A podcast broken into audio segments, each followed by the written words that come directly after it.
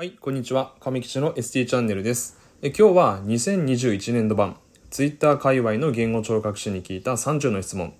第6回、喋るのは苦手ですか？言語聴覚士は口下手なのか？ということでお話をしていきます。えまずはじめになんですけども、えこのアンケートは Twitter のアンケート機能を用いて2021年の3月から4月にかけて行いました。ST を対象として行いましたけども、え少なからずですね、ST 以外の方も、え回答してしまっている可能性があります。まあ、なので、Twitter 界隈の言語聴覚士を、え必ず、え反映しているものではありませんので、えあくまでもですね、一アンケートの結果の一つとして、え楽しんでいただけたらなと思います。はい、えーこのチャンネルでは言語聴覚士に関する様々な情報を発信しております。私は言語聴覚士亀吉と申しまして、プロフィールは以下ご参照いただけたらなと思います。はい。では、えー今回ですね、えー、ツイッター界隈の言語聴覚士に聞いた30の質問ということで、えー第6回目、喋るのは苦手ですか？というアンケートを取りました。えー結果ですけども、えー85票、えー回答をいただきました。えーその中でですね、えーとても苦手という答えた方は31%、えーそしてどちらかといえば苦手という答えた方が44%、そしてどちらかといえば得意と答えた方が16%、そしてとても得意ですと、答えた方が9%おりました。でですね、えーここから、えー私なりの考察を踏まえてお話をしていきます。えー苦手と得意ですね。えこれを、まあ、ざっくり、え2つに分けたときに、え75%の人が、え苦手、えそして25%が得意と答えたんですね。で、これ皆さんどうですかね？結構予想外と思われた方が多いんじゃないでしょうか。まあ、中にはですね、えーまあ得意が75%で苦手が25%じゃないの？ってもう亀吉間違いなんじゃないの？ってね思った方いらっしゃるんじゃないかというぐらいですね、えー予想外の結果だったんじゃないかなと思いますまあでもですね、えーこの結果私はですね実はある程度予想していたんですねはい。まあ大体ですね、まあ7割から8割ぐらいのね、えーまあ言語聴覚士、まあ喋るのが苦手というふうに答えるんじゃないかなというふうに思いました。実は。ね、思っておりました。でですね、まあ各有ね、私もですね、えー私自身もですね、こう話すのが実は苦手なんですよね。言語聴覚士なのにこう話すの苦手なんかいと。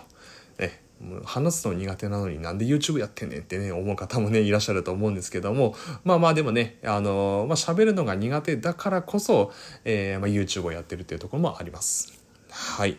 まあね、えーまあそんな感じでですねこうまあ喋るのがこう苦手というふうに答えた方が多かったと。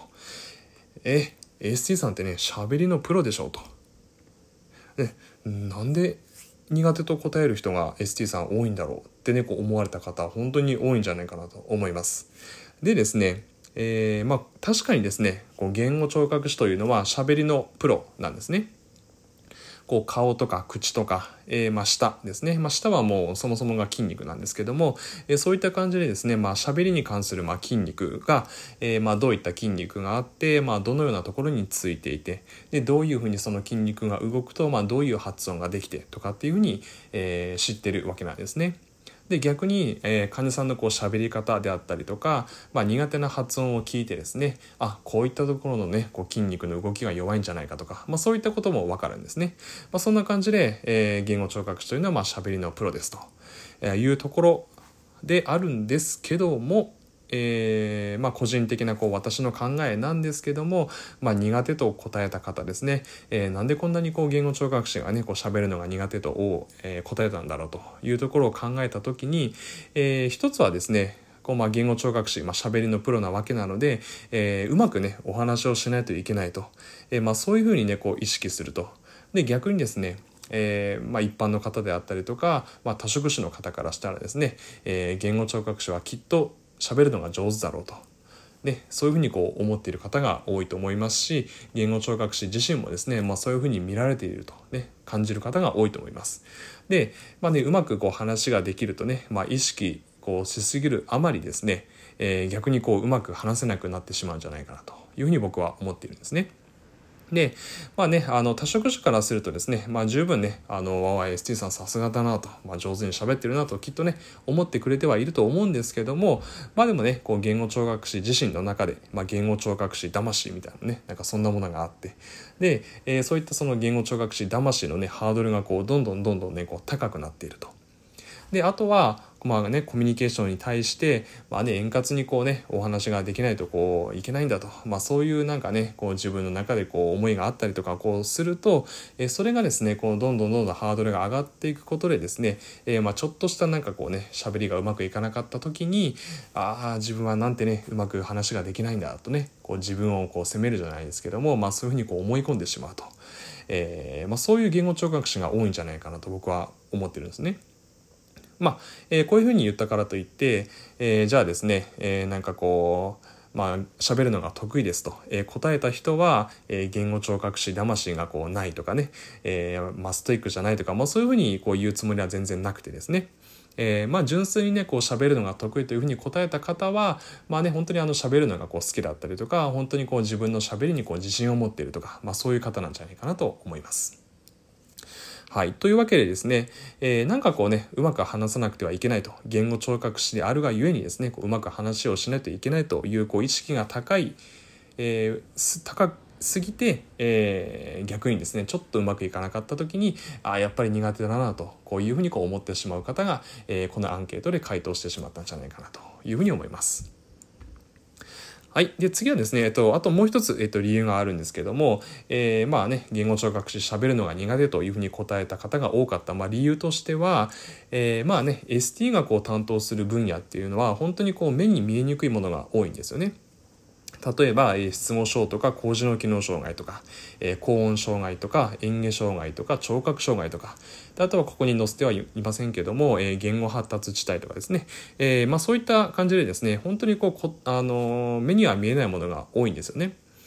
例えばこう手足が麻痺してるとかだったら、えー、手の動かしにくさとか足の動かしにくさからですね、えー、うまく作業ができなかったりとか、えー、まあ、歩様といいまして、え歩く姿ですね、えがこうなんかちょっとこうえー、いびつなこうものになっているとっていうのはすごいねこう見た目でこう分かるんですけども、ね、じゃあこう喋った時にこううまく喋れなかった時に、まあ、確かにねうまく喋れていないなっていうのは分かるんですけどもじゃあどういった音がねこううまく発音できていないかとか、えー、そういったこう分析はなかなかこう目では見えないから難しいですしであとはまあ高次脳機能障害に関しても、えー、注意障害とかですね、まあ、記憶力というのは、え、一見ですねこうなかなかこう分かりにくいんですよね。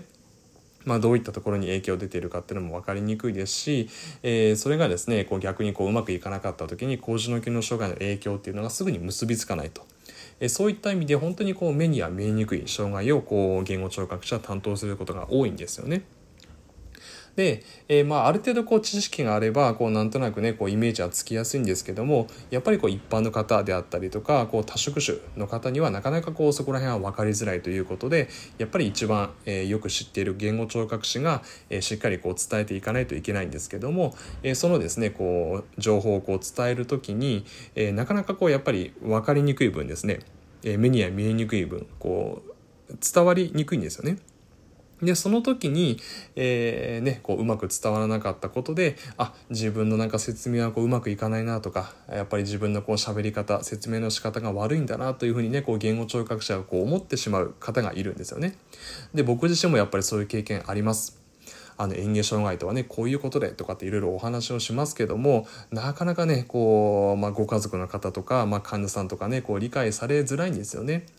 まあね、それこそねあの僕の説明がこう悪かったっていうのもあるのかもしれないんですけどもやっぱりねそれと同じぐらいですねこう目には見えにくいっていうところでこう伝わりにくさっていうのもきっとあると思うんですよね。で、えー、まあ、そういった感じでですねこうそういうこうエピソードをお持ちの言語聴覚士の方って結構多いと思います僕と同じようなね。でそこでですねこうやっぱりこう喋るのが苦手だなというふうにねこう思った人がもしかしたらねこうアンケートで喋るのが苦手ですってこう回答した可能性があるんじゃないかなというふうに僕は思っております。はい。ということで、えー、今回の動画のまとめに移りますけども、えー、今回はですね、えー、第6回、え喋るのは苦手ですかということで、えー、Twitter 界隈の言語聴覚士さんに質問を行いました。え結果ですけども、え85人の方が回答していただきまして、えその中でも、え苦手というふうにこう感じている ST が、え75%もいたと、えそういう結果になりました。で、まあ、その理由としては、本当にこう私自身のね、個人的な見解ですけども、こうね、言語聴覚士であるがゆえにですね、こううまく話さないといけないというこう意識がですねこうありすぎて、え、その分ですねこう空回りしてしまったりとか、まあ、ちょっとねうまくいかなかっただけであやっぱり自分は苦手なんだなというふうにこう感じてしまった ST さんが多かったんじゃないかなと。え、あともう一つは、え、目に見えない分野をこう担当することが言語聴覚者は多いんですね。え失語症であったりとか高次の機能障害とか、えそういった目に見えないこう障害を扱うがゆえにですねこう人に説明をする時になかなかこう理解されづらいというところでこう自分の説明がこう悪かったんじゃないかなというふうにこう思ったりとかしてしまう ST さんがですねこう喋るのが苦手だというふうにこう感じて、アンケートにですねこう回答したんじゃないかなと、その結果そういうまあ ST がね多いがゆえにですねこう苦手と喋るのが苦手とこう感じる ST が、多かったんじゃないかなというふうに感じました。はい。ということで、えー、今日の動画は以上になります。最後までご視聴いただきありがとうございました。えー、これからもですね、言語聴覚士に関する様々な情報を発信していきます。えー、見逃したくないという方は、ぜひチャンネル登録よろしくお願いいたします。あと、今回の動画ですね、え良かったと思われた方は、えー、ぜひ高評価ボタンも忘れずによろしくお願いいたします。で、あと、以下各種 SNS もやっておりますので、えー、ぜひそちらの方もチェックしていただけると大変嬉しいです。はい。ということで、えー、今日の動画は以上になります。最後までご視聴いただきありがとうございました。えー、これからもですね、えー、いろいろ、えー、言語聴覚士に関する情報を発信していきますので、えー、ぜひ、えー、次回の動画も楽しみにしていただけたらなと思います。はい。では以上になります。ご視聴いただきありがとうございました。また次回の動画でお会いいたしましょう。ではまた。